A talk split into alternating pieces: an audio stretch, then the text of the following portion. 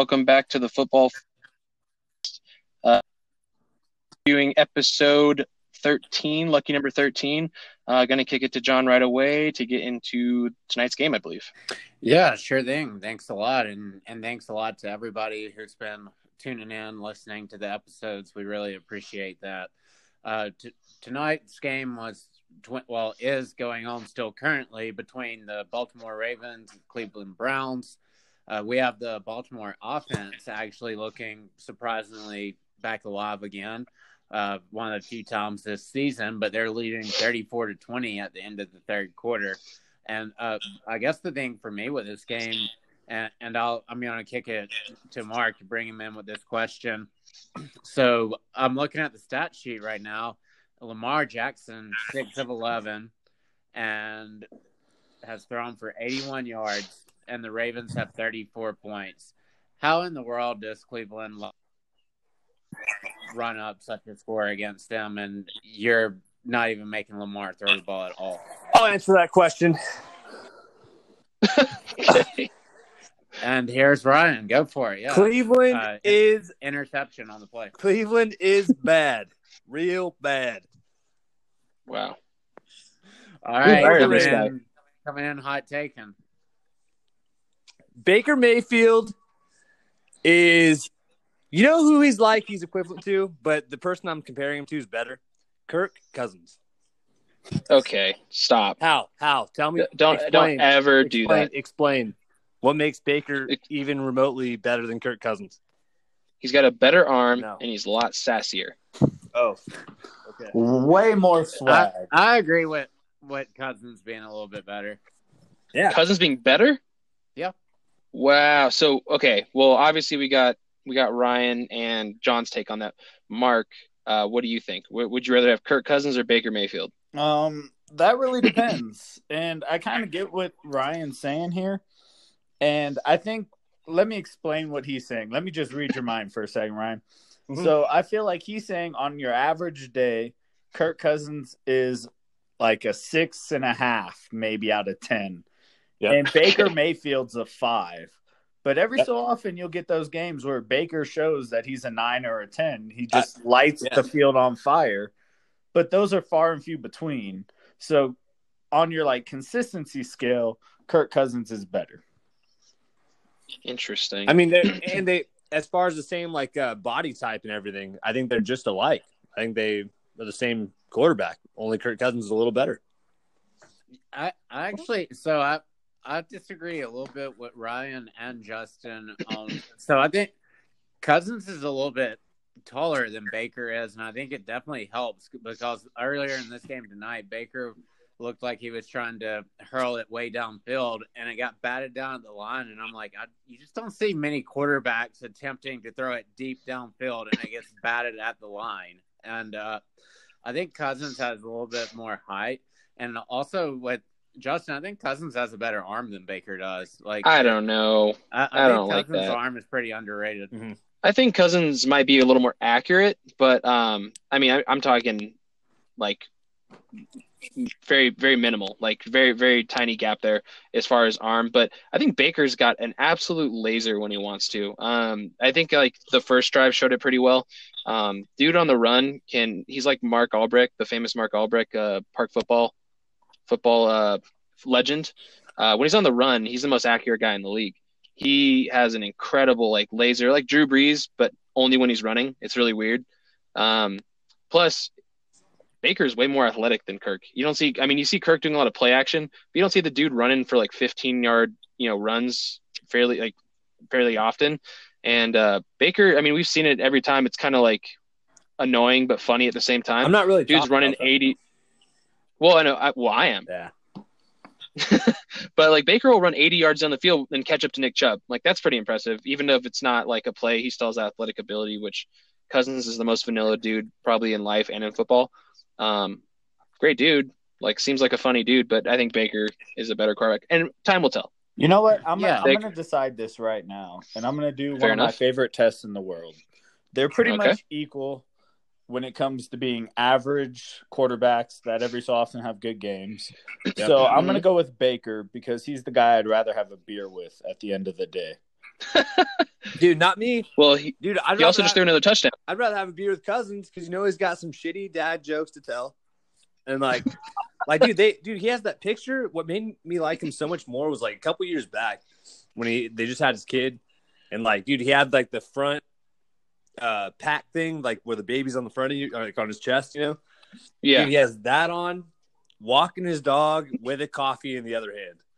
And I was just, I was like, dude, and he's got the white t-shirt and shorts on. And I was just like, dude, he's such a dad. Like, that's cool. like, So he's like, Kirk Cousins is the guy you want on your grill at the barbecue. one hundred percent. So maybe, maybe I wouldn't want a beer with him, but you know, Mark's right. Would I want to barbecue and sit around a fire pit? I think I would. Well, You know, one thing he you would have. He, he probably did become a dad because it seemed like Cousins somewhat lost his edge a little bit because after he won his first start in the NFL, he yelled the famous "You like that" at a reporter, and that doesn't really seem like it's his personality anymore.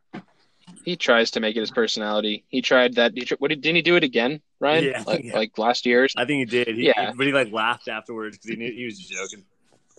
But he also took it on the chin from uh, Stefon Diggs when he decided to throw a fit and just said, "Yeah, maybe he's right. Maybe I'm not very good." yeah, well, speak, speaking of Stefon Diggs, should we pivot into the Bills and Steelers game, the marquee game from the week? No, I was thinking we Uh, should just skip that segment. no, no, no. We got to talk about it. If we're going to talk about my team losing, we're talking about your team losing. All right. God, I had so much stuff written down for this game, and you guys just skipped over all of it. All right. Well, we when we got to like minute six of the the Cousins versus Baker debate, I, I thought it might be be time to go in. But It makes sense, of course, but, but Ju- but Justin. Justin, summarize what you have for that game, and then pivot into the pit game. I'll go real quick because I have like six things written down. I was a little bummed. So think the Ravens are going to miss the playoffs if they lose this game. Now, because I assumed they were going to lose this game, I have the Browns winning. Um, so I should probably put an asterisk by it. But yeah, I have the Ravens missing the playoffs if they lose this game. Um, I think the Browns' play calling is pretty spectacular. They're getting tricky, and you've been on uh, Stefanski's side for a coach of the year, and I agree. And I think the offensive play calling has been pretty innovative and fun to watch. Um, I think the Browns are good, and you got to think about it. They're missing Odell Beckham Jr. still, and if he did, if he does come back, that could be a fairly decent boost to the offense. And they're also mi- uh, missing first round pick Greedy Williams on the defensive side, and their defense has been pretty stellar. Maybe not tonight, but uh, so I'm, I'm just saying they're good without two star players. Um, I think Nick Chubb, bold take, is the new Barry Sanders. He's quiet and deadly, and Barry Sanders is my favorite running back of all time. And while Nick Chubb might not be as shifty as Barry is because no one ever has been or will be probably, but I think Nick Chubb's Mr. Reliable, and I like that he's quiet and doesn't not a diva, not walking around getting a tattoo that says "Feed me" on my stomach on his stomach. so I like Nick Chubb as like a player, um, just because he's quiet. I've always been uh, pro quiet players, I guess. And then um, another thing for for the uh, for Lamar, I think the Ravens are extremely one dimensional. I doubt I'm the only one that thinks this, but I think the Ravens, if Lamar can't run, the Ravens are super one dimensional. He's not going to throw. He's done a couple, you know, little throws here and there, dink and dunks, but I mean, that's their game is running. And if Lamar can't get going, their offense is stagnant and, and dead in the water every single every single game. They're just boring. People have figured them out. Um, that's all I had about this game. All right, perfect. So let let's go in, into the marquee game from the the week where we had the Bills defeating the Steelers twenty six to fifteen. Uh, a big game for Buffalo. Josh Allen looked incredible again. Uh, but the the thing for for me with this game was just that pick six right before the half changed everything. Like Buffalo may still have won this game at the end. However, that that pick six that Big Ben threw right before halftime made it a lot easier than it, it would have been. It, it probably would have been, came down to the very wire if that hadn't happened. But I feel like that was something that totally just changed the entire complexion of the game. Uh, and, and for for me, I, I just think uh, a thing with Pittsburgh, they can't run the ball, and like that that's a huge thing going forward for if we're looking at how good they're going to be in the playoffs. And I actually have a thing from our marquee games from the week where I have a key stat for every game. And what for this one, the Steelers only had 47 rushing yards on 17 attempts. There's just no way that you're going to be able to really make any do any damage in the playoffs because they don't have the explosive passing game that they've had in the past, and it, it's not something that they can just rely on every single week. So I, I think that Pittsburgh's definitely in a in a little bit of trouble here. Uh, so kind of my, my, takeaway for the Steelers, and let, us go to our Steeler fan Ryan and, and, get his stuff for Pittsburgh from this one. Yeah, I think you're you're absolutely right. That's that's what I was going to say. Is uh, I hate to be that guy that's uh, oh if this didn't happen, you know that's stupid. That's absolutely ridiculous. But uh, you're absolutely right though. The, the, interception before the half, dude, that did change everything because we were just playing nasty uh, uh, football like we have the last three weeks. It doesn't look pretty, but it gets the W and um, boom, that just kind of turned the whole tide. And we can't run the ball. It's terrible, and I think we're just beat up right now. Uh, I mean, yep. we, are missing Bush, Dupree. They're not coming back. Uh, but I think Joe Haden, like they, these guys are all banged up, and uh, the wrong time at the wrong time. And I think, but yeah, I think I'd, I'd rather lose. This is that absolute uh, foolish thing to think. It's just an excuse, but I and it's a stupid fan point, but I'd rather lose now than in the playoffs. And uh, but but we got to get it together. We can't be playing like this every. We're coming down to the wire. So, well, they played three three games. I think they said in like twelve days with all the reschedulings and everything. Yeah. So I think you know that might that might contribute to both of those with the team being so banged up. Yeah, just the the attrition from that, and also you know it, it's going to be hard to, to play your best ball and and they've lost two games here in five days but it really was just kind of a, a schedule thing and it's not like they, they got totally blown out or anything but i just don't see a lot of uh, long-term positives going forward for them the, for the rest of this season. Um, and, and I'm like not not trying to just be an agitator, but I, I, think that Pitt might be in danger of being one and done in the playoffs if they don't change some things. See, I, I don't think that because I think we're we're going to be playing the Raiders or someone silly, and uh, hopefully not the Ravens or anyone because that, that'd be scary first game. But uh, uh, I think it will be Pittsburgh and the Chiefs, but we got to get it together. Um, Titans do look pretty damn good too, so I don't know. We'll we'll see. It's going to be. What What about the team that that beat Pittsburgh this week, Buffalo? Dude, I, I'm not scared of Buffalo. I don't think uh, the team I'm scared of is the Chiefs because they're so. Mahomes is just probably the best of all time, and that's so early to say. But he is so stupid good. He, he's uh, I mean, he's exactly how Tom Brady's been for the last 20 years. How you know you're playing New England and it's like, oh man, Tom Brady's going to ruin my day, like he has been at the last twenty years. And uh, that's how well, that's how Mahomes is because he's so good. Did did anybody else notice? And I saw it last night, John, when we were watching the game, but I don't think I, I don't think I said anything about it. Uh, but my manager brought it up today too. Did you guys see James Conner uh, on the sideline? Dude looked like he just got out of rehab, like he was like he had withdrawals or something. This dude looked tired yeah. or run down. I, I didn't notice that he had some fat circles under, like bags under his eyes, and he looked really tired. And the flight, whole flight thing could have been part of it because they uh, flew off to their game in the morning uh, on Sunday morning. So I thought that was going to play a part in it too. That's um, but he looked, he just didn't look well, and he only ran twice or something, right? Like he didn't run at all, and yeah, their run game is seventeen attempts total. It, it was it was I think it was more than that, but not much more. Yeah, so that was really weird. Um, Conner just didn't look like physically well. Like he looked kind of off and sick. Um, there also r- really random stat about this game. It was the most punts in, in, in the NFL. Like I think it was like some sort of record for most punts in like a a, a game like as of recently or something. I think and, it was the season. Yeah. yeah, season.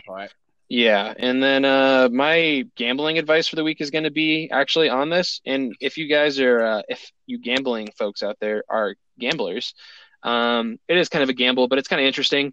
I've noticed over the last couple weeks, you can do depending on the website you're on. Uh, if you do, if you just bet on a scoreless quarter, the first quarter of this game was a scoreless quarter. Last week, I think the Packers and Eagles game had a scoreless quarter. I'm noticing it more and more, and maybe just because I noticed the bet, but it's like plus 800 odds. So if you guys are want to throw, you know, five, ten, whatever, 20 bucks on there, um, that could pay out, and it happens fairly frequently. And it's just any scoreless quarter, so you don't actually have to narrow it down to a single one. Um, so that could pay out pretty well. And then the Bills, in my mind, are the best matchup for KFC for KFC for, for K, uh, Kansas City this in the is playoffs. brought to you by KFC. Listen, man, No you're, free ads. You're unpaid intern. This is how we get uh, Andy Reid on the show. Yeah, Yeah, I, that that you cannot see the mistake if you see Andy Reid and and then you think KFC. So if you if you see Andy Reid in a red shirt, you know you, you don't know if it's KC, KC or KFC. well, there you go. You just killed their chances of getting Andy Reid on the show, and he is a listener. So sorry, Andy. All right, so what what do you think about the Bills, Justin? Uh, like I like like I said, I think they're the best matchup for for Kansas City in the playoffs if it does happen to get to that point. Um, strictly, like their defense is solid enough, and I I would compare their defense, uh, in my mind at least, fairly uh equal to to Kansas City's. So I think that matchup's kind of a wash. I really think that they're the only person uh on offense, the only team, excuse me, on offense that could potentially put up enough points to get in a shootout with with Kansas City. Um, Stefon Diggs, first first player this year to get to 100 receptions. Um, the running game's a little questionable, but that's where you have Josh Allen for, and he's uh, only gotten better every game it seems.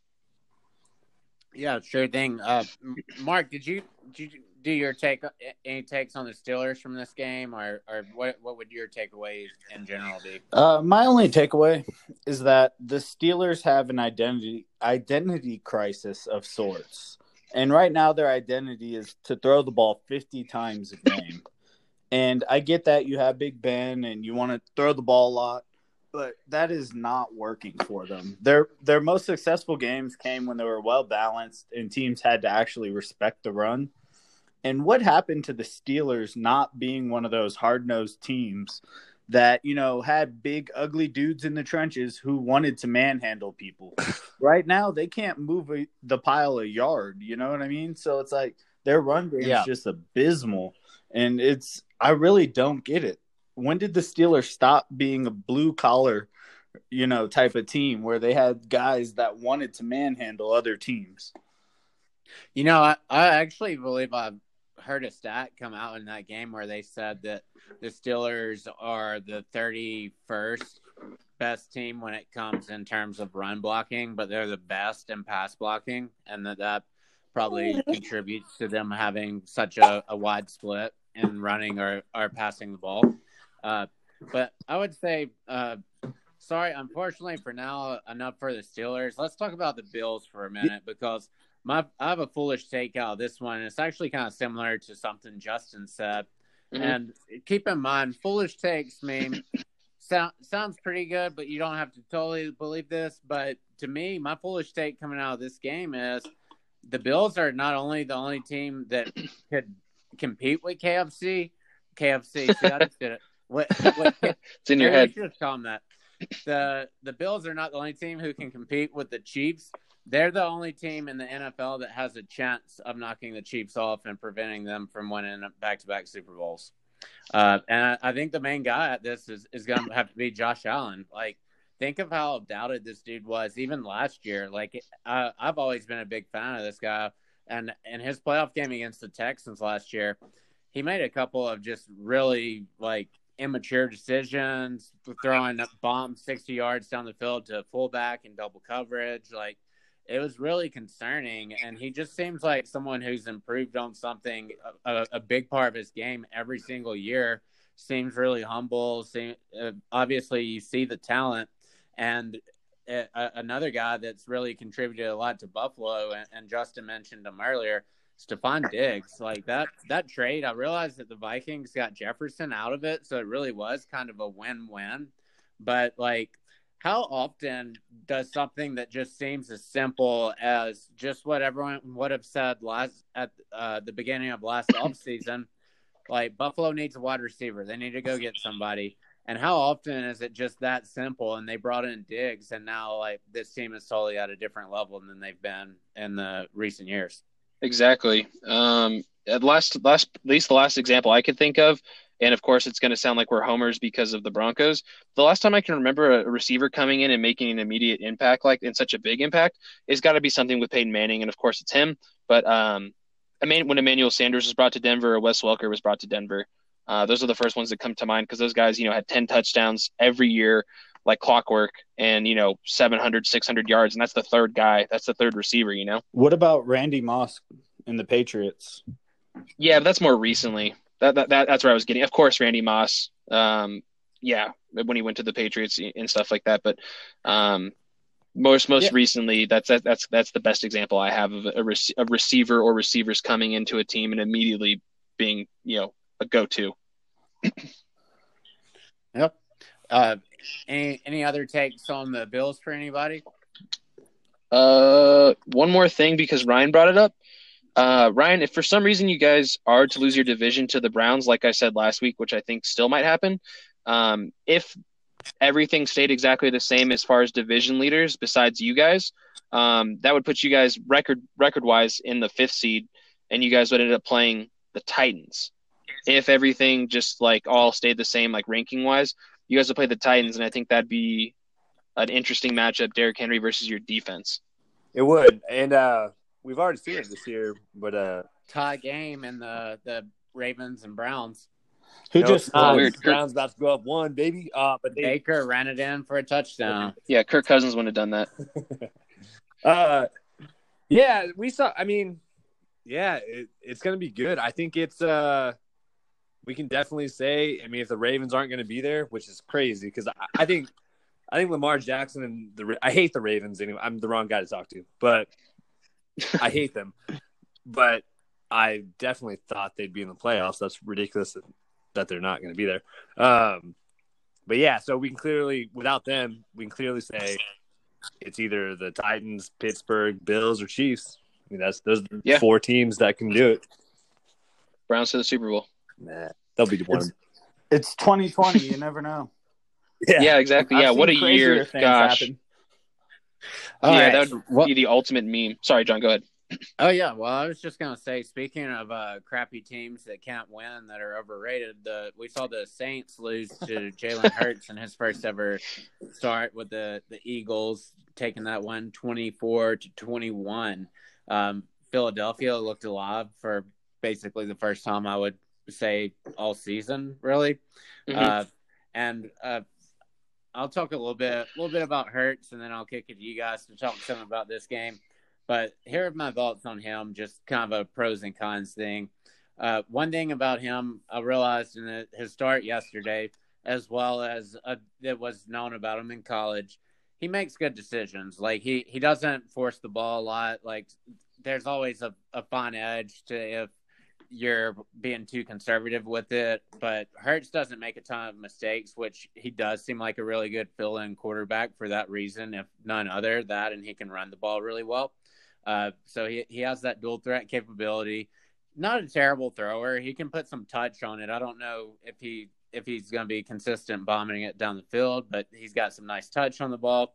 Um, however, the things that I'm concerned about, uh, I feel like it was definitely a lot of rushing and too much rushing to be anything sustainable. And I also feel like there's a if you don't just absolutely suck as a new quarterback coming into the league, I feel like there's a, a first start bump where the other team just has no idea what to expect coming out uh, that that you're going to bring out. Uh, but the, the thing for me, the uh, a question I feel like everyone's talking about: what should the Eagles do with Wentz? What should they do with Hurts and all of that? And we don't want to give you bad information on the Football Foolz podcast. We we talked about Wentz possibly being moved financially. That just does not seem like a thing, and people are trying to make it work. But I feel like a question no no one's asked, and I'm to kick this one to Mark is so the the Eagles drafted Jalen Hurts, and it was all because Wentz has been injured so much. It wasn't because they thought he was terrible. He's just missed a lot of games, and they got Hurts. They got someone versatile that they feel like might could do more things. But why don't they just consider? I don't know. Bring since they're going to be stuck with Wentz anyway. People want to trade Hurts, but wasn't the reason they brought him there is they're worried Wentz could get hurt. Why don't they just bring them both back and have a quarterback competition and let the best man win next year? Honestly, that's what they're going to do. Financially, they can't move on from Wentz, and it doesn't make sense to trade Hurts if he does well the rest of the season. So I, I don't see how you wouldn't keep both of them. I mean, what are you going to do? Trade Hurts for offensive linemen to try to protect Wentz? I mean, Yeah. Hurts just proved he can win a game against sloppy defense with his horrible offensive line. So I, I don't see them uh, moving on from both. I think it'll be a quarterback competition. I agree. Yeah, I think uh, I think Jalen. I think now they just need to help. They need to help Jalen. Um, and of course, we'll see how the rest of the season goes with him at the helm. What? Jalen Reagor. No, Hurts. Oh, okay.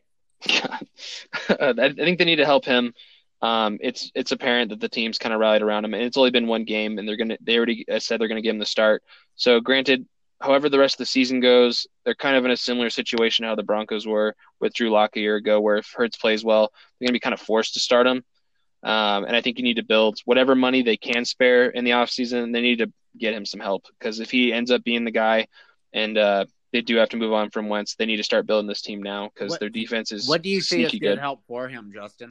Well, you need to get a receiver, like you, like you just said with Stefon Diggs, Reagor, and uh, F- uh, Fulgham, and uh, Ar- Arcega Whiteside, I guess, and Ertz and uh, Goedert are all good, but like The corpse of Alshon Jeffery. yeah, I mean, he was alive. He scored a touchdown this weekend, but um, they just need to get. They need to make some sort of splat. Like, you, a good fit, maybe not a good fit, but an, just another similar move to what they did with Alshon Jeffery is maybe like look at Allen Robinson if the Bears are willing to move off of him or something. Okay. Like I, don't- you know, I'm just thinking of like another a good receiver that could potentially make a big splash on another team. Allen Robinson's been good on both teams he's been on currently, and that could be what they hope for with Alshon Jeffery if they can get him some help. Um, maybe a, a complimentary running back. They're all their guys are super small right now. Um, yeah, I, I just I just think they need to help him. Uh, of course, offensive line is going to be in there. That's a given, but just some weapons. They, Not they that haven't had a receiver since Terrell Owens. If if you, and I'm talking good receivers. If you want to say DeSean Jackson's a good receiver, I mean, no. yeah, For the five games he's healthy. T.O. Yeah, uh, DeSean Jackson can't stay healthy, and he should probably he's technically on their squad right now, isn't he? Yeah, Yep. Yeah, so he needs to be he should retire uh, along all the greats that retired this year. He's a flashy player, but he should he should hang up the cleats. He's going to get hurt, and no one should invest any money in him any longer. yeah. They that they haven't had like a weapon good receiver in so long, man. It's like they don't. Yeah, they Yeah. they've swung and missed like on on draft picks and on free agents like Alshon Jeffery. So, um, yeah, I just think they need to give him some help. I'm just I'm really happy that they wound up with JJ Arcega Whiteside instead of DK Metcalf though. yeah, what an what an abysmal waste of talent that would have been if you would have gone there. Exactly. Uh, that'd been very frustrating. Yeah, exactly. So, uh, well, so I, I guess that's kind of a, the the part on the Eagles, but but let's turn to the Saints now. They they were the one seed coming into the game, and we we have to say because we're going to talk about the another team next, and we've already talked about Pittsburgh.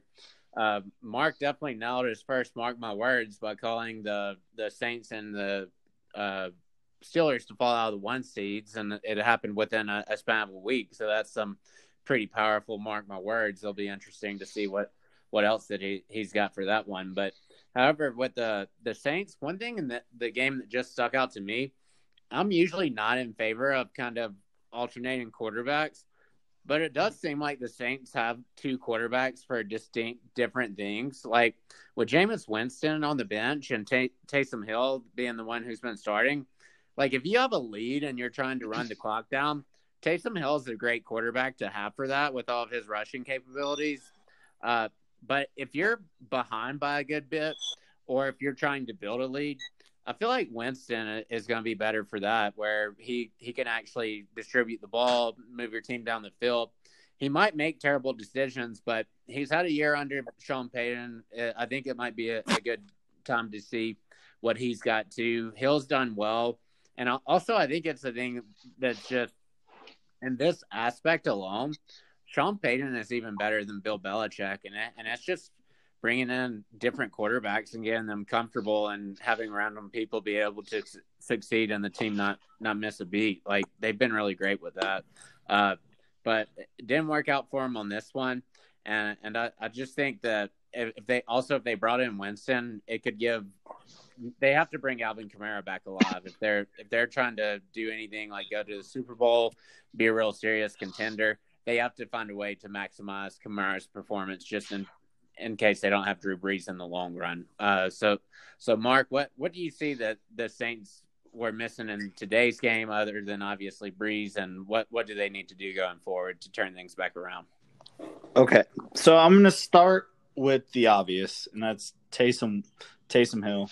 And what I've noticed over the last four weeks with him at quarterback is that he is extremely indecisive. He doesn't know whether he wants to run or throw, and then when he does commit to running, it's too late. He needs to do a little bit of what Jalen Hurts did in his first game: is just make a decision and go with it. And he even said after the game, he's like, "Yeah, he's like, I know there's a couple of plays where I could have taken off and got like seven yards, maybe eight, um, but I was trying to look downfield and hit a receiver, and that's all well and dandy. But uh, and I get he's trying to prove that he is a, a pocket passer and you know he can throw the ball and he's not just a guy who can run the ball like Lamar Jackson. But sometimes you just have to take what the other team's giving you and not get too fancy with it. And I feel like that's what he does quite a bit. And it's going to be one of our downfalls probably next week against the Chiefs also.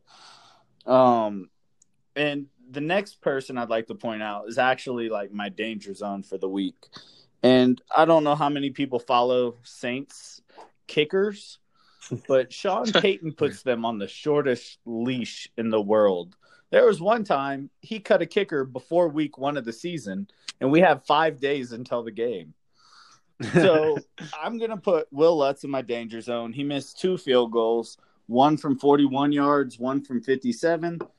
I'll cut him a little slack on the 57 yarder, but the 41 yarder is unacceptable. He missed a field goal last week that was like 45 yards. And anybody who knows anything about playoff football, having a clutch kicker is extremely important. Just ask the Bears. Um, you will not win if you're missing two or three field goals a game, and that's what Will Lutz is doing. And I don't see him sticking around after this season. I'm in the fantasy football playoffs. Well, I was, and uh, uh, I, I played against Will Lutz, and I was very stoked to see him play bad, and I only lost by 30. it could have been 45. Things What? are looking up. Well, you you know another kicker that decided uh, an amazing kicker who decided to randomly have a horrible week, especially if you had him in the fantasy playoffs. It's Brandon McManus. He missed two extra points. Oh yeah. Did you see what he Well, he's also- posted online about that? no, He was like, Brandon McManus sucks. And then he like retweeted it and was like, oops, I thought that was my burner account. he, uh, we're also not going to have him potentially this weekend, so that's kind of big news too. uh oh. We should get to that when we get to the Broncos game. But yeah, he's uh, on COVID list for uh, COVID? uh, close contact. Yeah, well, not for, Well- not for COVID, for being in close contact with someone outside of the team. Oh, has- great! So we're we're gonna have no special teams for a week after having no quarterback. Exactly. Right. Well, anyway, let let's uh I've got one last key stat since I said I was going to do that for each of the big games.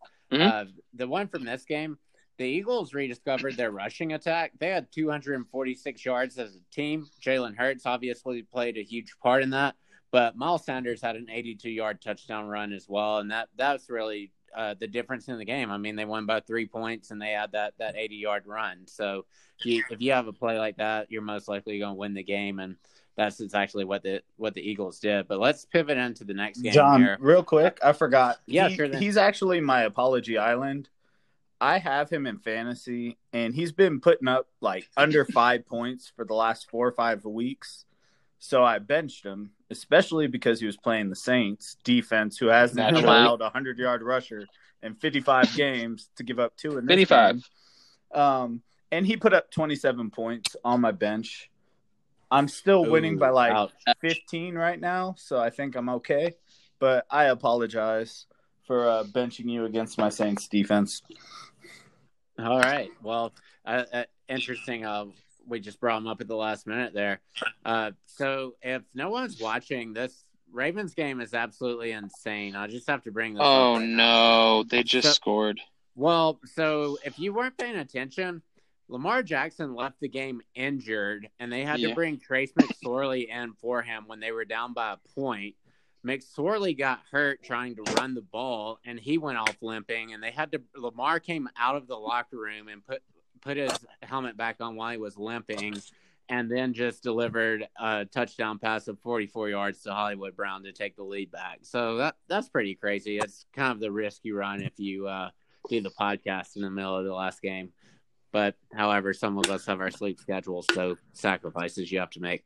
They're Uh, like the the. Sorry, I was gonna say like a, a quick joke. They're like the poor man's version of Tyreek and Pat, but that that is kind of like that. Definitely the Walmart on- brand. It, it only Yeah. happens like once a year though, so it, Yeah. it, it's just like an annual thing instead of a weekly thing. yeah, exactly. Spe- speaking of Tyreek and Pat, they beat the Dolphins thirty-three to twenty-seven yesterday.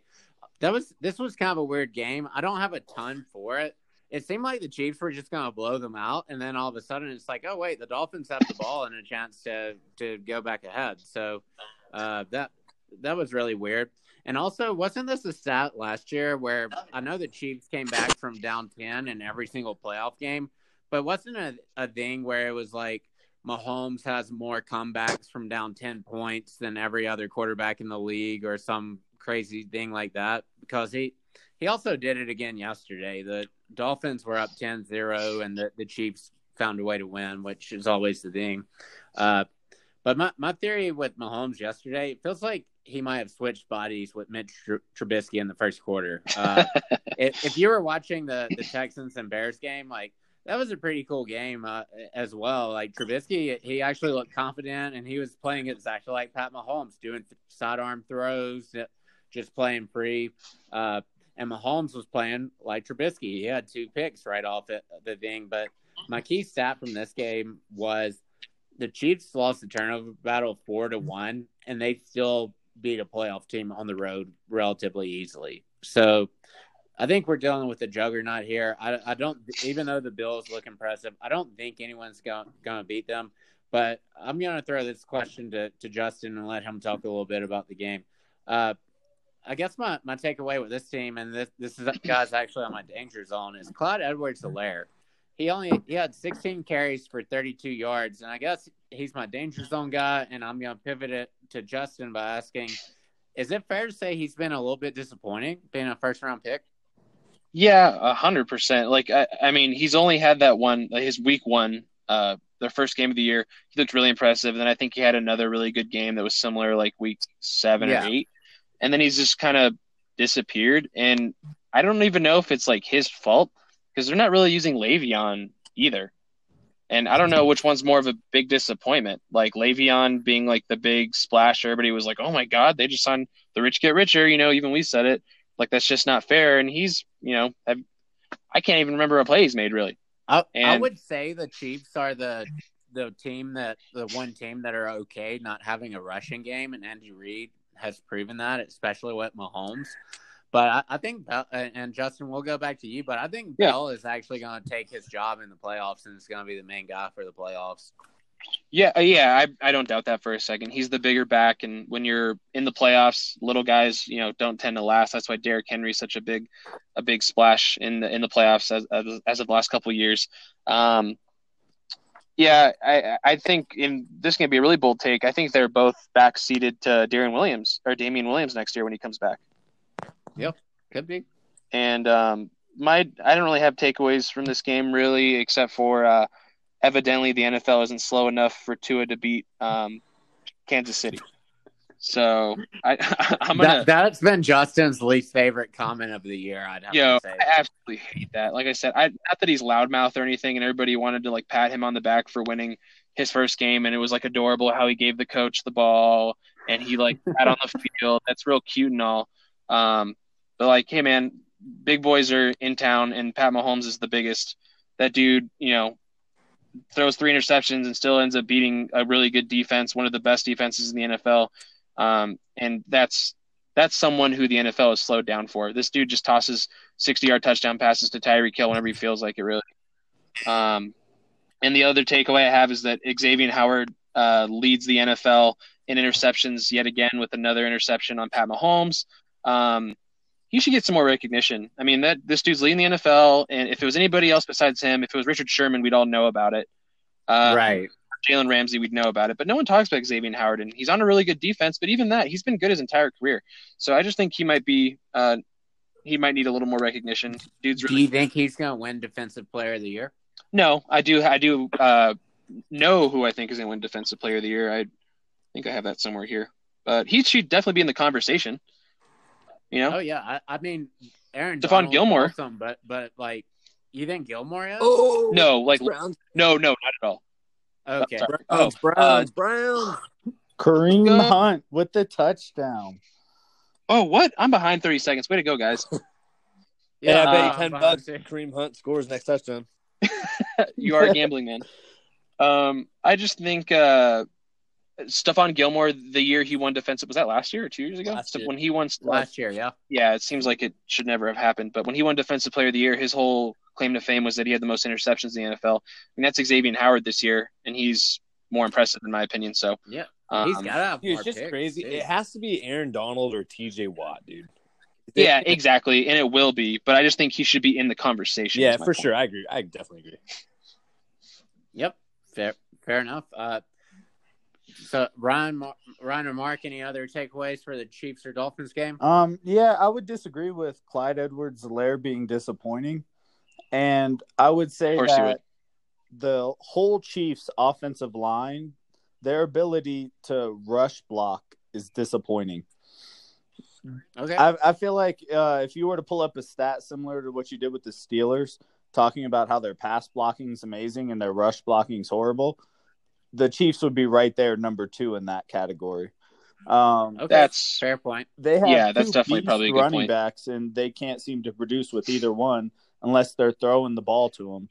So I, I would just say I don't put it as much on him as as, as much as I put it on their offensive line's ability. And honestly, that suits them though because they don't need to pound the ball in order to win games. I mean, it's obvious they can throw the ball to the other team three or four times a game and still come out with a victory. So I, I think their strength resides in passing, and as long as their running backs can catch a ball every so often, that's all they need them to do. So I think they fit their scheme perfectly. That's fair, and that's probably something no one's going to talk about or at least point to right away because off linemen in general are just overlooked. But yeah, they they probably they're probably the one team in the NFL that just absolutely can go without a run game. They could probably do empty backfield every single every single snap and be completely fine. Yeah, now I wonder uh, as a lineman if that kind of affects your mentality, knowing you have Mahomes back there that's just like graceful and can make it rain, as opposed to like we have to be super physical and run for six yards every time, or else we're gonna get killed. Yeah, So, uh, spe- speaking of a team that recently that probably felt like that up until this week, the Denver Broncos, uh, they they went cross country to Carolina and beat the Panthers thirty-two to twenty-seven, uh, and definitely after after being in the danger zone for two straight weeks, uh, I am a, a man of my word. And I have to put Drew Lock on Apology Island this week. He came out, had his best game of his career, threw four touchdown passes, finally showed something. Uh, so and since and he actually has the key stat from this game too. Since what what I call mask gate and Drew Lock was forced to sit out and ruin the Saints and Broncos game, he's had six touchdowns and two interceptions. Uh, which the two picks still isn't great. That's still a pick per game. However, that's a market uh, improvement because over the rest of the season, he's had seven touchdown passes versus 11 interceptions. So definitely been a lot better ever since that. Hopefully this kind of helped refocus some. The only thing I would say is Broncos fans do need to be wary. Lock finished last season really strong as well. We don't want to be in a situation where if we finish the season, say three and one or even four and zero, that fans are going to have to be like, we have to be all in on Lock. We can't bring in another quarterback under any circumstance. Just keep your eyes open. Like if he plays great, continues doing this, that that's wonderful, and he'll probably continue to do it. But let's not let, let's just be be honest with ourselves and evaluate things as they come. Uh, what are your takeaways for this one, Justin? Uh, my foolish pick is that the Broncos are going to win out the rest of the season. And while that is fun and cool for Broncos fans, it's just going to ruin our draft pick.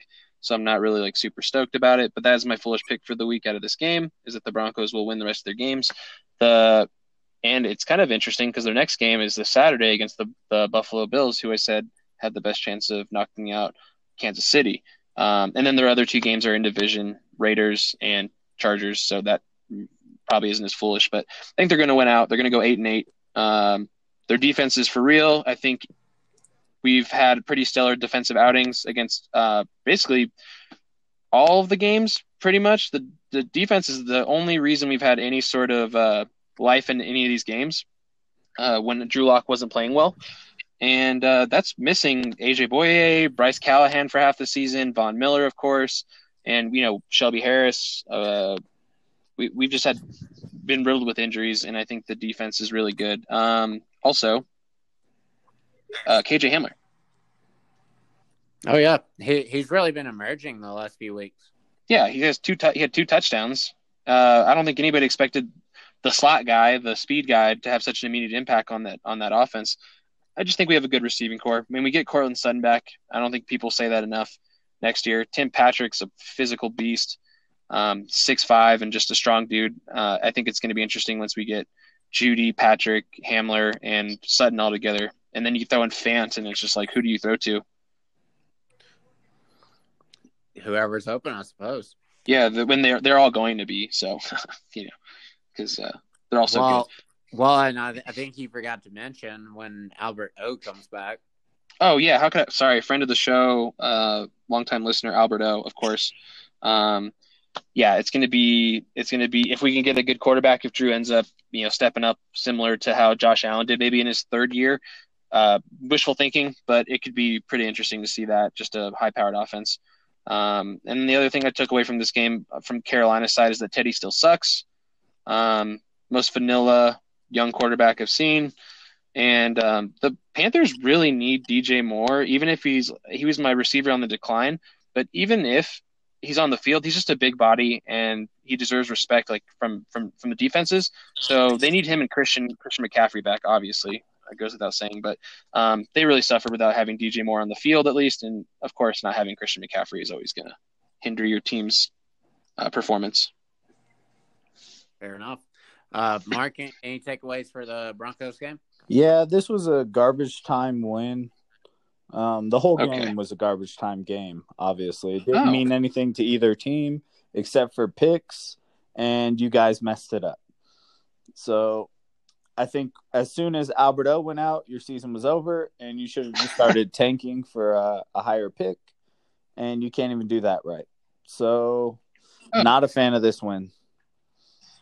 Well, Well, maybe then- we're maybe we're doing it right again. If McManus is in the COVID protocol, we'll have no special teams next week. Maybe one week we'll not have a defense, and then not the entire offense the next week.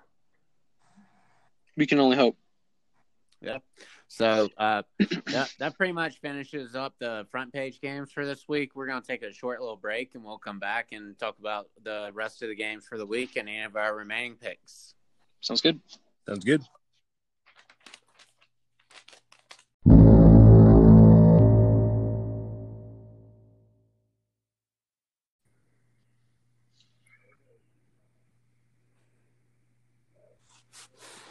Hello, and welcome back to the Football Foolz podcast. As we're just sitting here watching the Browns throw 37 laterals in a play to see what happens. Uh, we, we're going to come back and talk about the rest of the games from the weekend. We don't have a whole lot of whole lot of nuance with these games. We've kind of covered the main games, uh, but the next one we're going to talk about here: Texans and Bears. And like we kind of vaguely referenced earlier, looks like Mitch Trubisky played the game of his career. He was just totally out of his body, uh, something that you're not used to seeing from him at all. Another thing that was really weird with this game, uh, David Montgomery's coming on, and he's weirdly found speed over the last couple of weeks. Like the, the the whole book on him was that he had no speed whatsoever. He didn't couldn't do any breakaway runs, and here we've had a couple of weeks here in a row lately that he's had a long touchdown run. So it's really odd. But the oddest thing of all, and it, it goes beyond this game, but the key stat here with Mitch Trubisky having the, the huge game. So there was a point Sunday where the top four fantasy quarterbacks were Mitch Trubisky, Drew Lock, Tua, and Teddy Bridgewater. So just think, think of it, having any bet on that at any point ever. Yeah, definitely. Uh, Mitch is the goat. I've said it before. Mitch the Great. That's his nickname. Um, he's going to be in the long run a better quarterback than Pat Mahomes. Is that your foolish take? No, that was a total joke. I'm sorry. I just I probably said it too serious. Oh no, I, I was kind of, kind of joking around about that when this game happened the, the other day. That uh, my foolish take is Mitch Trubisky is actually in the long run going to be the best quarterback from the draft class with him, Mahomes, and Watson. That's actually your foolish pick. No. Oh, okay. Mark my words. this is my favorite part of the show. yeah. that will not happen. All right, two for two. yep. I had to play it safe this week. Uh, it was a miracle last week's came true. I gave it two weeks. It happened a week early. So I'm just going to play it safe. Mitch Trubisky will not be better than Deshaun Watson or Patrick Mahomes. he he will probably... not win more career MVPs than Pat Mahomes. No. I guess we'll see. All right. Well, no one's talking about the Texans or Bears, so I guess that's all we've got for that one.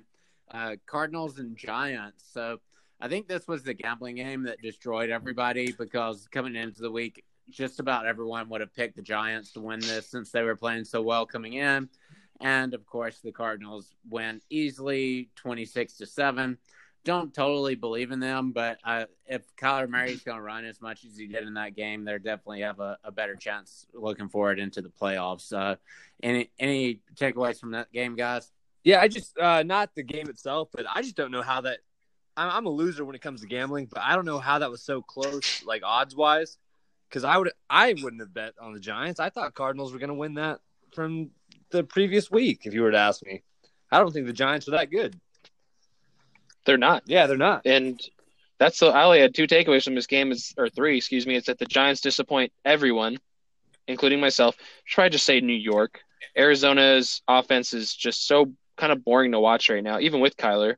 Um, and Kyler looked better. That was all. He he just got back to running a little bit, and his arm looked uh, to be better. And that was really all I took away from the game. I don't know why I put so much faith in the Giants. They always screw me. All right, fair enough. Any any others? Nope. All right. Nope.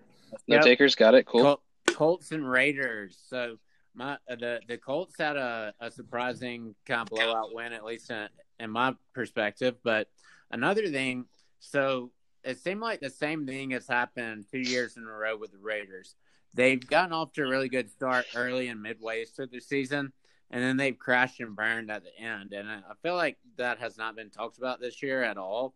Like they, they almost lost to the Jets, and that to really kind of mitigate how big of a skid that they've been on, like that hit it a little bit.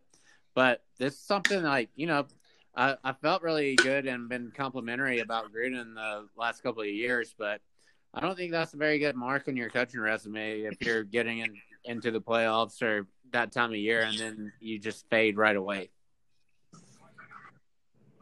Yeah, I agree. Uh, Gruden's done a good job, but I think they're just a year, another year away. Um, I think their offense is on the right track.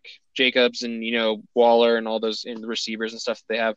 Um, I think it's their def- the defensive side they need to focus on. They kind of swung and missed on uh, Clelin Ferrell, and Maxx Crosby was a was a nice surprise. But I think their defense needs some help. They're just a year away, um, and I think the Colts getting Ty involved was obviously a good idea. And I think they have a good one-two punch there with uh, Jonathan Taylor and Nyheim Hines. And you got to remember another person coming back. They have uh, Marlon Mack coming back next year, which will be kind of interesting to see because it could be a cool three-headed monster. Yep, a lot of good backs. Yeah. All right. Well, next game that I have on the list here is the Vikings and the Bucks. Uh, so, one thing from this game, the the Vikings also had a, a kicker.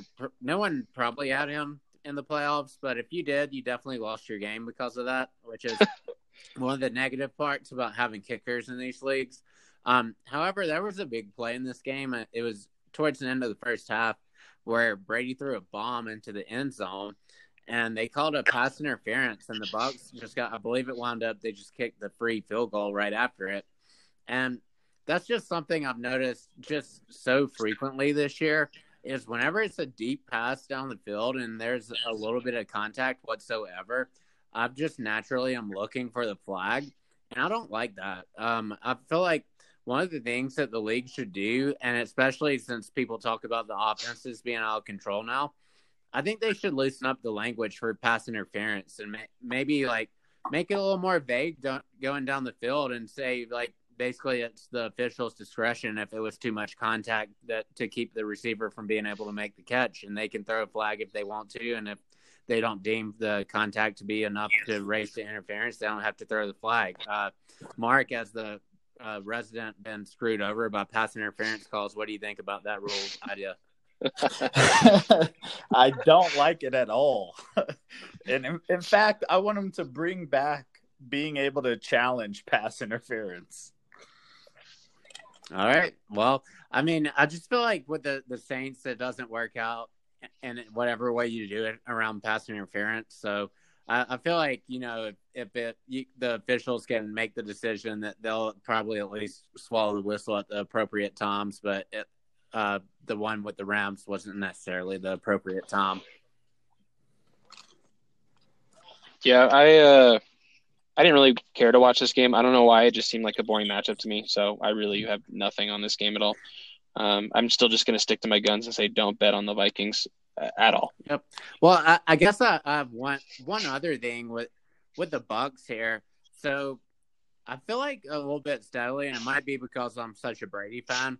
But over the yeah. year, I've just started to not like Bruce Arians very much. Like I, I feel like yeah, it's a thing where you call out your players and that, that's fun and dandy and everything.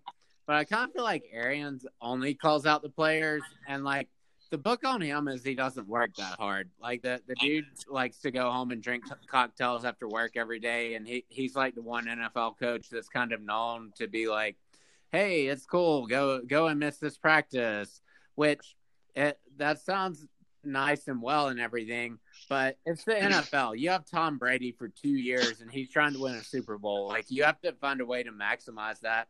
And it, it just doesn't seem like Arians is one is gonna be the guy for that. Like he was the one that he said in the off season when they, they asked him like what's the one thing on your wish list and he said Tom Brady. Well, how stupid is it that he's brought in Brady and has been stubborn about the offense and has not changed it at all? Like Bruce Arians is also the guy who has thrown Winston under the bus last year for doing all the turnovers. And then you've got the exact person you wished for, and now he's turning the ball over more than he's been doing it. At what point does Bruce Arians say, "Hey, maybe I'm going to look in a mirror because they actually still exist"? Yeah, in my opinion, they, that team doesn't have any any reason to make excuses right now. Their defense is good enough, and they have all the weapons in the world. I mean, like they might as well be like a Madden created team from a, eh, from a couple years ago. But yeah, it's it's it's got to fall on Arians at some point. You know, Tom Brady's not making mistakes like that. Guys, you, who's calling Tom Brady's plays though? He's one of the greatest Pittsburgh Steelers quarterbacks of all time, Byron Leftwich. Byron Leftwich is not that good. Byron Leftwich is calling Tom Brady's plays. That sounds ridiculous. Like, yeah, it's a little weird.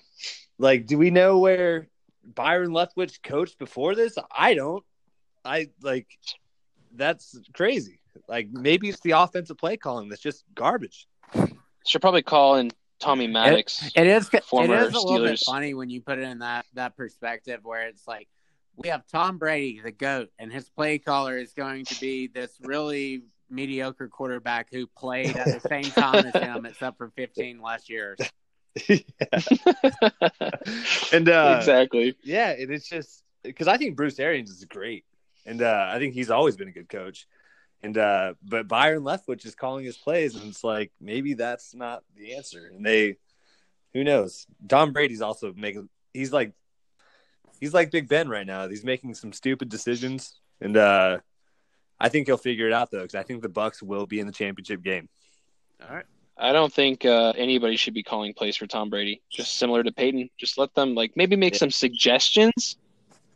You know, like as an offensive coach, like, hey Tom, you've thrown a lot recently. Maybe, uh, maybe just hand it off once. And he's like, you know what, man, shut up. and then you just kind of Yeah, we're gonna because, check out uh, of that. yeah, exactly. He's like, yeah, okay, yeah, call your run. Okay, I'm gonna throw. That's basically what Peyton Manning did with Adam Gase, and that's what Tom Brady should be doing right now with Byron Leftwich. It's actually well. Uh, we hear Tom Brady on Sunday? Omaha. All right. Well, let, let's move off of that game to, to another one with a, a Florida team that's not not as good as you would want them to be, and that's the Jacksonville Jaguars losing thirty-one to ten to the Tennessee Titans. And Derrick Henry, it's this time of year once again. December is his month. He he ran for over two hundred yards, and it- it's just something at, at the end of the season. Everyone's beat up. It, it's hard to tackle that dude. It, it seems like that they they might be able to win their division still, but that's not anybody that you want to be facing on the road in the playoffs. And they actually go to Lambeau Field in a, in the next week or two here, which will be pretty interesting to see. Uh, so uh, no no huge takeaways from this one. It's like the the Jags put Gardner Minshew back in, and it's like, yeah, you're obviously tanking. Like he's obviously way better than any other quarterback that you have. yeah, So and that's that's really who they should start. It should be Minshew the rest of the way until they draft Justin Fields or get somehow get the pick from uh, the Jets and get Lawrence or something. But James Robinson's the real deal. He proved that. He proves that week after week. Um, only other thing that really happened in this game is that AJ Brown and DK Metcalf are probably like the new, like the 2020 version of Odell Beckham and Jarvis Landry. Same school, like really good buddies, um, and both like great receivers, just like playing out of their minds right now. very very true. Where'd they go to school? Uh, don't recall some some second tier school, some second tier college. Um, oh, John, I think you went there actually. What was it? Old. Yes, that that is What- Ole. Miss. Yeah, okay. It's no, it's no Butte Community College, but I guess it's uh, it's okay. Yeah, it it is definitely okay. That is one of the adjectives for it. Uh, so so yeah, uh, but mo- moving on from that one, let, let's talk about speaking of Butte Community College, the the Hey. alma mater of Aaron Rodgers, quarterback of the Green Bay Packers. If you you didn't know what team he was on yet, uh, but Yes. but yeah, they defeat the Lions 31 24. They move into the one seed, just like Mark was going to call by virtue of a tiebreaker. Uh, I, I did have another tiebreaker question to see, I wanted to see if Mark or anyone knew this one. So, if uh, say the Patriots they play the Jets the last game of the year, say the Patriots throw that game, and like Belichick is just like, I'm not going to allow you to have Trevor Lawrence. Do the and the Jags have one win and the Jets have it? Who wins the tiebreaker? The Jets. The Jags beat the Colts the first game of the year, so that's in their uh, division. All right. Okay, so if, even if the Jets had a, if they Oh, beat the yeah. Patriots, it'd be a division Actually, win. that's true. Yeah, it, uh, my mistake. Would it be a coin flip I- for Trevor Lawrence? That would be. I I think I think It would is- be strength of schedule at that point. Okay. I thought it was a coin flip because they all don't all the other tiebreakers do coin flip. that would be amazing.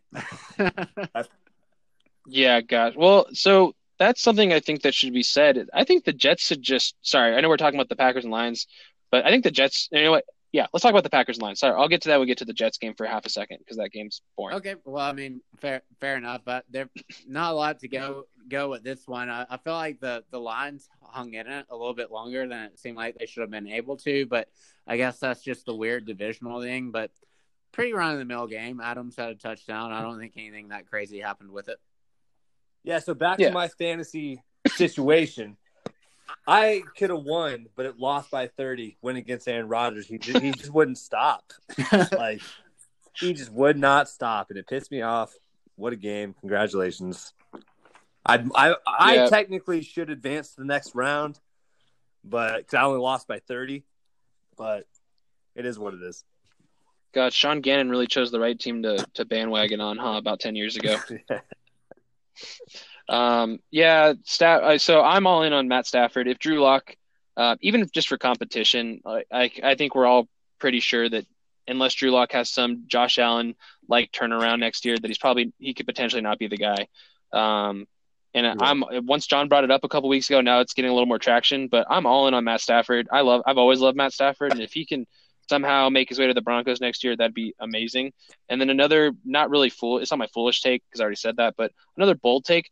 Um, I uh, think the Packers, if they're one and done this this offseason, why, why why don't you trade Rodgers and sell high on Rodgers? Like, are you really going to get any better? They don't make splashes in free agency. Um, they can hope to draft another what running back to add to that three that that that uh, threesome they have back there um, at the position. They they just don't do anything in the draft. They obviously weren't trying to help Rodgers this this offseason in the draft or in free agency. They never do. Um, why don't you just get rid of the dude? It doesn't. It seems like there's some sort of like uh, non-spoken argument that's going on between Rodgers and like ownership, and it just seems like they don't ever want to help him, and they just leave it on him to go. Yeah, man. Well, you got what you got. Do what you can, and he's just that good where he can make something out of nothing. And at this point, why don't you just sell high and get like two first for him and try to like go with Jordan Love and just kind of build the team around him, I guess, because that's obviously what they're like leaning towards. Is, is, it worth giving up? Like they're the one the one seed right now. If you think you could do that even one more year, is it worth giving that up? Yeah, but like, I, yeah, I a hundred percent, but only if they're willing to help them. And then at that point, why are you putting a bunch of potential draft stock or money into building a team for a guy you only plan to have having for another year. You know what I mean? They just don't ever seem to want to help him. And if they can sell high on this dude and get a couple first round picks to build for the future, why not? Because if he's one and done, that's what he's done consistently in his career, except for the Super Bowl run. He always seems to be one and done, similar like the Saints, unfortunately, with Drew Brees. And that's not Drew Brees' fault. That's that team that always gets screwed over by calls or penalties. But um, I think you sell high on on Aaron Rodgers if you can in the offseason and get someone if they're one and done. If they make a deep playoff run, maybe maybe something else. I, but I if not, I think they're a Super Bowl team. I think so. But like I'm saying, if they're one and done, because that's happened to them multiple times in the playoffs, get get get something for Rodgers, man. Don't let him like waste his career, you know, being like Tony Romo in the playoffs or Andy Dalton in the playoffs and just losing every game first one and done. You know what I mean? Yeah. He's too good to waste. Yeah. Just who is the like say if Green Bay's the number one seed, like who's the team like the the type of team they struggle with is like San Francisco from last year, really physical. Like who's the team that could come up to Green Bay and do that? Is it the Saints? I I, I gotta think so, Mark. No. is, is it the Rams? Yeah, uh, could be. Yeah, yeah.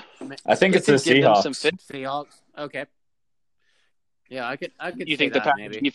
I'm gonna go against the grain. I'm gonna tell you right now, boys. The Washington football team is on the All rise. Right.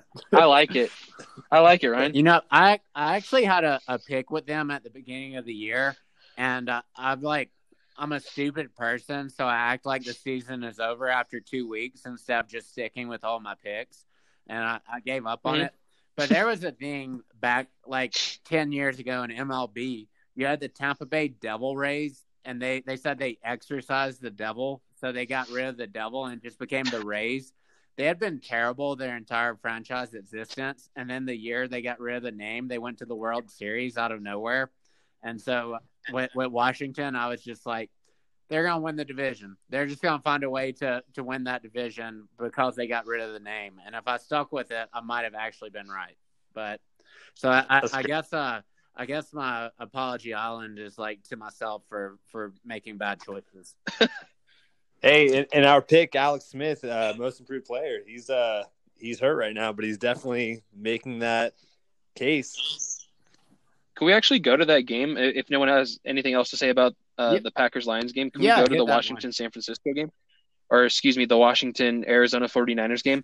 um, yeah, so I think San Francisco. So I have a lot to say about this game. I, I know I talk a lot, but San Francisco needs to get someone like Aaron Rodgers or Trevor Lawrence. If they can trade, I know San Francisco is bad enough where they could potentially make a trade with like one or two to get Trevor Lawrence. And uh, if they're willing to give up the, the draft capital, of course. But Aaron Rodgers is from uh, from you know Northern California, he's from Chico, California. Uh, it'd be cool to see him like go sort of back home and play uh, in San Francisco because we've all said it. Jimmy G's not the dude. I don't know if that's physically or financially possible for them to move off of Jimmy G, but getting Trevor Lawrence would be kind of cool too. Even if he doesn't have to start, um, they could trade a couple. You know, they're they're stacked on defense, and they have a, a fairly talented offense with George Kittle and all their 16 running backs and stuff. It'd be cool to see them get a good quarterback. Um, and Alex Smith uh, could do what he does, I think, normally and make it to the playoffs. Whether he goes deep this time, he's been to the playoffs with all of his teams. Um, so it'd be interesting to see him do that with the Redskins if he can, uh, or the Washington football team, excuse me, and go make a go to the playoffs with three different teams. Um, and I think Chase Young is Defensive Rookie of the Year. I think a lot of people would have would agree. And uh, I think Young and Montez Sweat are the next uh, great defensive duo. Any thoughts? Yep. I think they're kind of proving that. Yeah, they're both insane.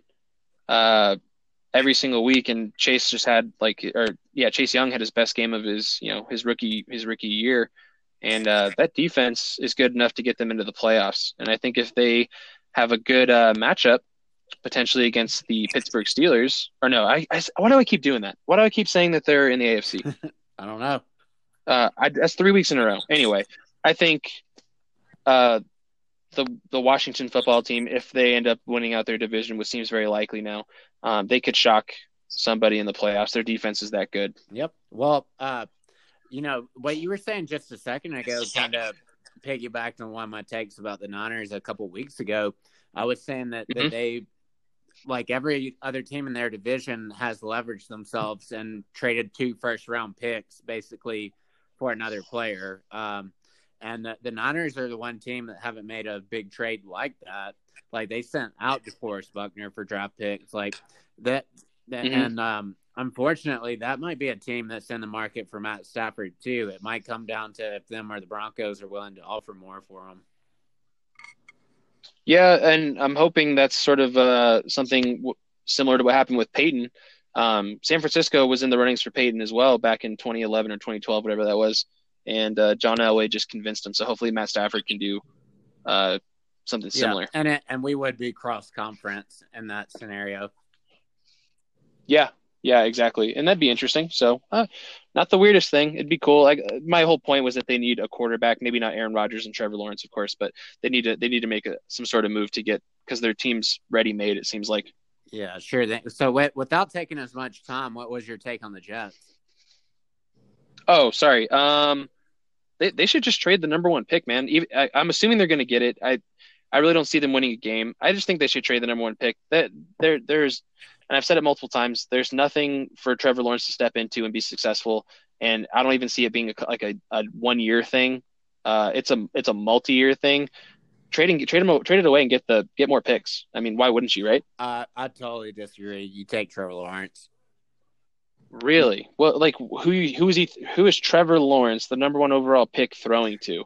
At least well, you know Jamison Crowder is his well, number I mean, one receiver. Ba- basically, you you would be saying if you got even if you got three picks, like that that's more important than like the biggest franchise quarterback coming into the league in a really long time. Like if you evaluated him and you for whatever reason weren't that thrilled and you were only trading back a few picks against someone else maybe but i just don't don't agree with that at all. And I, I think like that's just such a transformational thing for the franchise. If you bring someone like that in their offensive line is something that they've put resources into. One of their few good players Becton is a rookie offensive lineman. Like you just load up the line and you learn from what the Bengals didn't do this year and you load up the line and you make sure that he's got a good line, kind of like Dak did at the beginning of his career in Dallas, and then you just fill out the roster from there. Roster. So I, I, I understand what you're saying, and that makes sense from an organizational standpoint, where you would go with the very obvious number one pick. But who's the last great first overall pick? Eli Manning. Just okay, okay. But in the, in the last five years, I mean, Winston, Mariota, well, you know, one and two. Darnold. Uh, Name a number one. Ky- so Kyler. yeah, Baker. I mean, he. What has he done?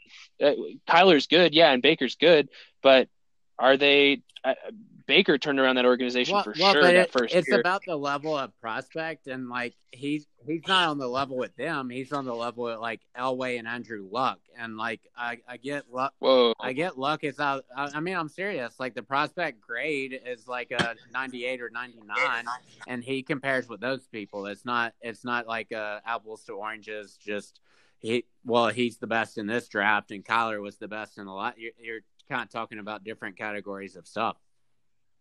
Yeah, I mean, I, I don't know, man. I'm just looking at like Mahomes went later, you know, and then the first overall pick, and that dude's going to be one of the best of all time. You got Dak, who's probably, you know, the second best quarterback in that franchise history. And then you have like Russell Wilson, you know, and then of course Tom Brady's sixth round, third round picks. Uh, I'm just not sold on number one overall pick. It very rarely does it seem to pan out where they're greats, except for Peyton or Elway, stuff like that. You know, uh, that's just that's just my take, and I, I don't know. I, I see both sides of it, but I don't know. Ryan, Mark, do you guys have anything to say about it? Yeah, I see what you're saying because I, I mean, I saw from day one like uh the top ten, like Darnold, Rosen, and all those guys when they were coming out. Yeah. They, dude, I knew they were not NFL material. They were not going to be good. Uh, and so I see what you're saying, but Trevor Lawrence, he's just a big guy, and that's how I judge my quarterback. Dude, Josh Allen, I actually called him. I thought he'd be the best quarterback in the draft. Josh Allen coming out of Wyoming, and uh, Not wrong. yeah, and I, dude, I thought he was the man just because he's a big guy, and that's how I judge the quarterback. I don't think these, you know, six foot even guys are that run around like you know crazy people uh, get it done in the NFL. And Trevor Lawrence, he's a big, tall guy that can stand in the pocket and just launch it, man. And uh, so he could very well be a great player. Uh, but man, these other guys that they've had top prospects, they're trash most of the time. I see what you're saying. I get what you're saying, but I think the logic's kind of twisted. So I mean, Yes, 100. obviously, percent I didn't sound. Um, obviously, there's only one number one pick every year, and then how many other quarterbacks get taken? You know, twelve to fifteen. So I mean, statistically, you have a better chance of not being number one and succeeding just because you go to a better team. Um, but when you are that bad, and as bad as the Jets are, they are that bad. You Mhm. take one of the best prospects to ever come out at the quarterback position because it is the most important position in football. Yeah, I mean, I guess we'll see. But uh, that's my take on it, at least. Sorry, I know you wanted to go shorter, John, but that seemed to be a, a hot topic on the uh, uh, today. So Oh yeah, but not what not not for shutting down good conversation or debate on topic. yeah, absolutely. That that's then we'll see. We'll talk more about it, of course, in the off season stuff on a on a future episode. But that's where I stand currently. All right. Well, we've got got two other games, and we'll, we'll wrap up any picks we may have missed. So, uh, Cool. The, the other game, uh, Falcons and Chargers. These teams kind of mirror each other a lot. They find ways to lose games, not win games. Uh, I guess I guess it's not not a foolish take. I guess it's my my accurate take of the week. Anthony Lynn is one of the worst coaches in NFL history. I mean, that that thing at halftime, they they ran the ball and let the clock run out before they got the field goal team on the the field to kick. Like it's hmm. something new every week that he tops his own poor decision from the week before. And like that that team has to be so checked out. It's unbelievable that they found a way to actually win a game with him coaching. But I mean, it, it's just it's ridiculous, man. Like he he's a nice guy, but if you're that bad at your job, like you don't deserve your job. Sorry. Yeah. I think uh, the Chargers are just a coach away from being a good team. Do not bet on the Atlanta Falcons. well, especially next year because uh, uh, Matt Ryan and Julio Jones are going to be gone. Oh, 49ers Yeah. quarterback potentially. That Yeah, uh, Julio goes to the Patriots. yeah, that make well. If I mean again, Nah, he, That- while that- he's far too good. They'll get someone that's more washed. They'll get like Josh Gordon. yeah, Alshon Jeffery. There we go. Yeah, I Yeah, exactly. Julio's going to go to the Bucs. Dude, the Patriots signed Belichick uh, will Josh tra- trade a second year. rounder for Alshon Jeffery. Josh Josh Gordon's the only one in history that's never gotten like an extension or multi-year deal. He just continuously goes to free agency, signs with New England. Goes to free agency, signs with New England. signs with Seattle. then New England. Yeah, exactly. He's that. Yeah, he doesn't need an extension. He just keeps uh, getting one year deals every time. He's like, ah, it's about time. I'm, I'm done with this team. He's like, they're not going to win. Smoke some weed. Go to another team. All right, last last game on the docket. No, no real takeaway, but Cowboys beat the Bengals thirty to seven. It's hard to imagine that the Cowboys are the one team. I guess that this is my one take for this game. They're the team in the Mhm. NFL that I'm probably the least confident in taking care of a game against a horrible team. Like I, I remember last year when the Jets were last year's awful version of themselves.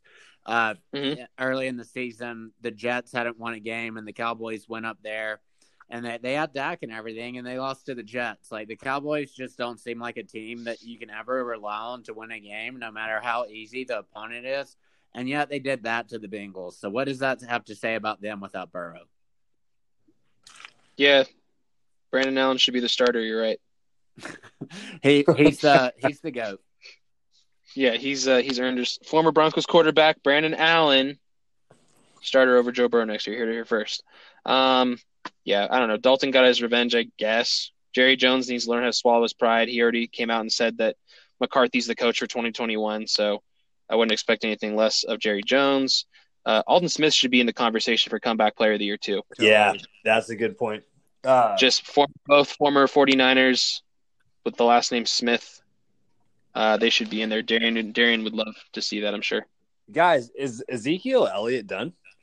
Yeah, he's trash. Yeah, we That's were what I kind of hate- in that that's what I was thinking. conversation Sunday. He he hasn't been uh, very good for two years. It seems like. Yeah, if he I took agree. out, maybe he'd like be a little quicker if he took out all the stupid piercings and stopped weighing himself his, himself down with like tattoos. Just ink. Ink is heavy. if, if he I don't know. if he cut his hair, uh, that's probably at least 10, 10 extra pounds.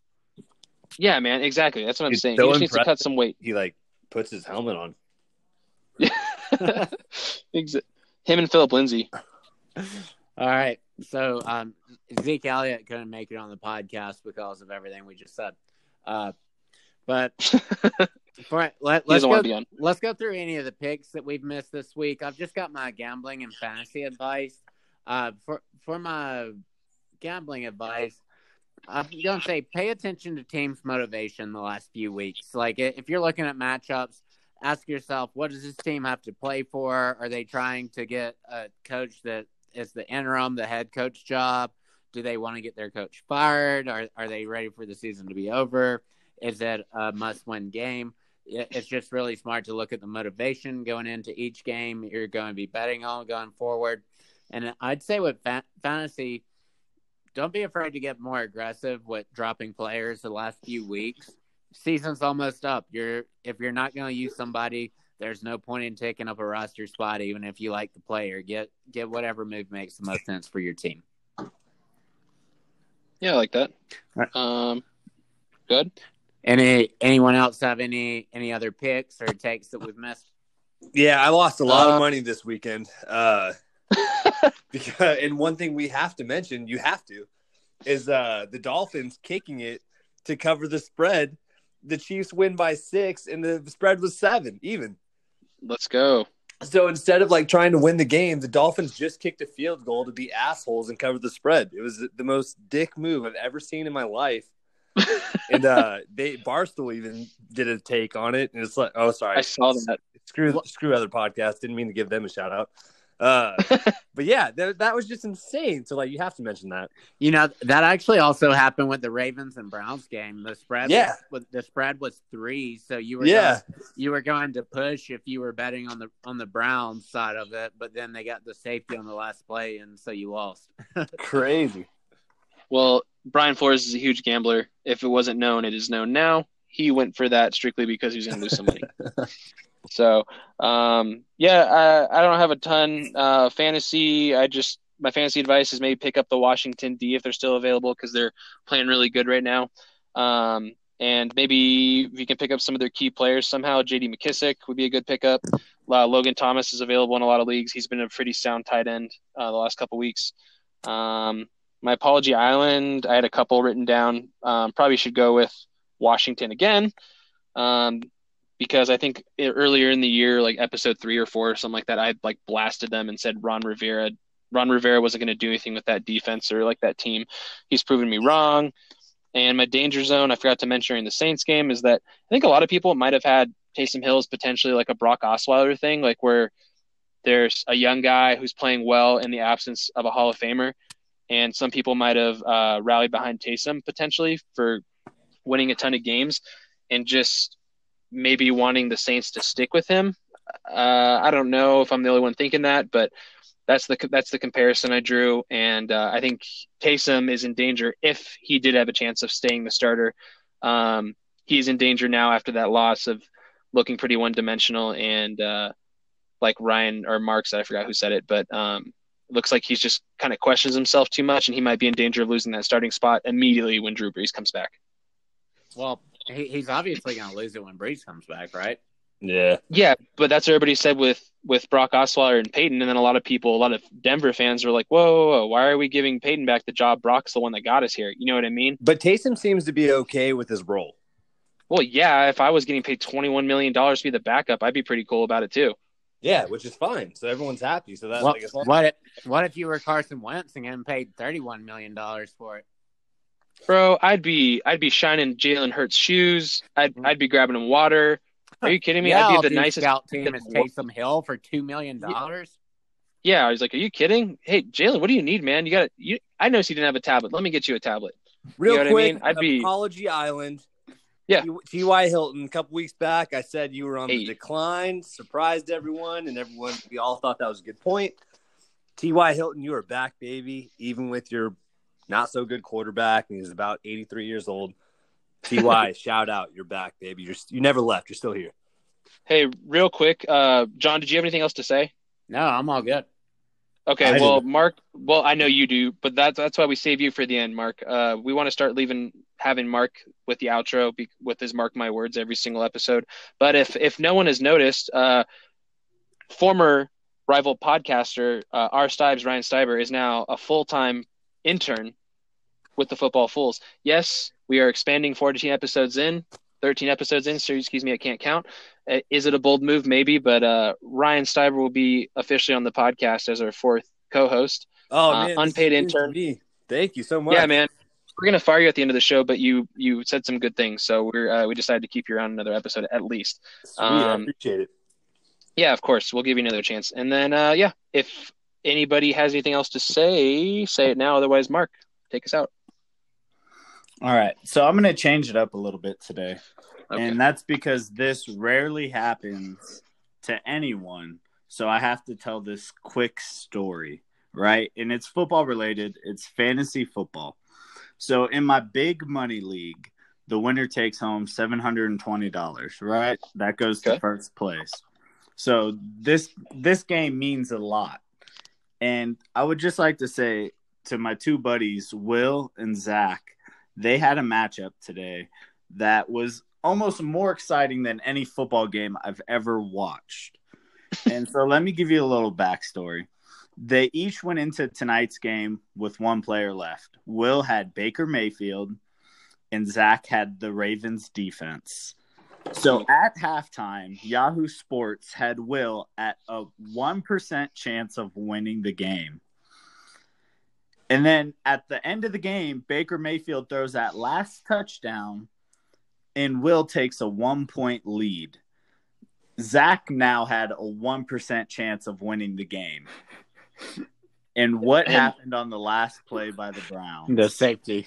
They got a oh. safety. Oh my gosh! And the Baltimore defense Oh, went it's from deep. negative one to one.